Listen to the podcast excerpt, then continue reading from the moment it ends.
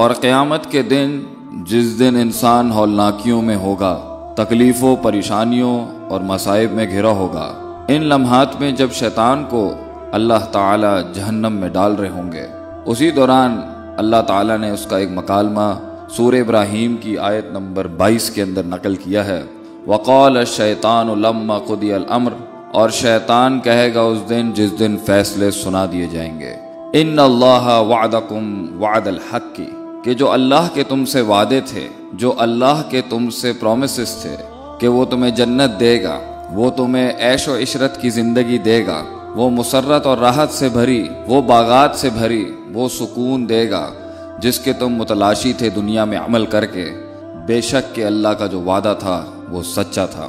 وات تو کم فخلفت کم اور جو میں نے تم سے وعدہ کیا تھا کہ دنیا ہمیشہ رہے گی، ابدی ہے، اسی میں جی لو۔ جو کرنا ہے اسی میں کر لو، عیاشی کر لو، وقت کو ضائع کر دو، اپنی زندگی کو شرک میں مبتلا کر کے گانے بجانے، ساز باجے اور اپنے جسم، زبان، آنکھ اور اپنے پیٹ سے غیبت، حرام اور کبائر کا ایک لمبا سلسلہ جس کی میں دعوت دیتا تھا، آج میں اپنے وعدوں کی مخالفت کرتا ہوں۔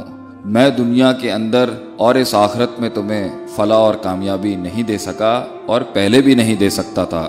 وما کان علی علیہ من سلطان، لیکن آج تمہیں ایک بات ضرور بتا دوں کہ میں تمہارے اوپر غالب نہیں تھا۔ اللہ انداؤ میں نے تو صرف تمہیں پکارا تھا۔ ہاتھ پکڑ کے نہیں لے کے گیا تھا میں تمہیں شراب خانوں میں۔ ہاتھ پکڑ کے نہیں لے کے گیا تھا میں تمہیں ناچنے گانے کے لیے۔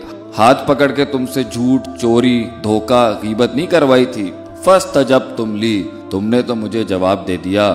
فلا تلومونی، مجھے مت ملامت کرو آج، ولومو انفسکم، مگر اپنی نفسوں کو، اپنے اندر کی نفوس کو ملامت کرو۔ ما انا بمسرخکم وما انتم بمسرخی، نہ آج میں تمہاری کوئی مدد کر سکوں گا، اور نہ ہی تم میری کوئی مدد کر سکتے ہو۔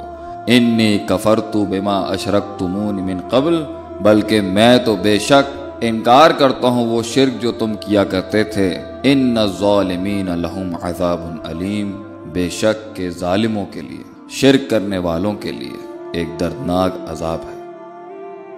ہمارے لیے اس میں ایک بہت گہرا، بہت دقیق، بہت فہیم میسج ہے کہ اس دنیا کے اندر ہم شیطان کو ذمہ دار ٹھہراتے ہیں اپنی گمراہی کے لیے۔ نہیں، اللہ تعالیٰ ایک اور مقام میں فرماتے ہیں۔ ان نہ قید شیطانی کا ضعیفہ بے شک کے شیطان کے مکر فریب، اس کی وسپرنگز اور اس کے وسواس اور اس کے وساوس، یہ سب بہت کمزور ہیں۔ یہ انسان پہ غالب نہیں ہو سکتے۔ یہ تو ٹیمپٹیشن ہے، یہ تو وہ پکارتا ہے شہوات کے ذریعے۔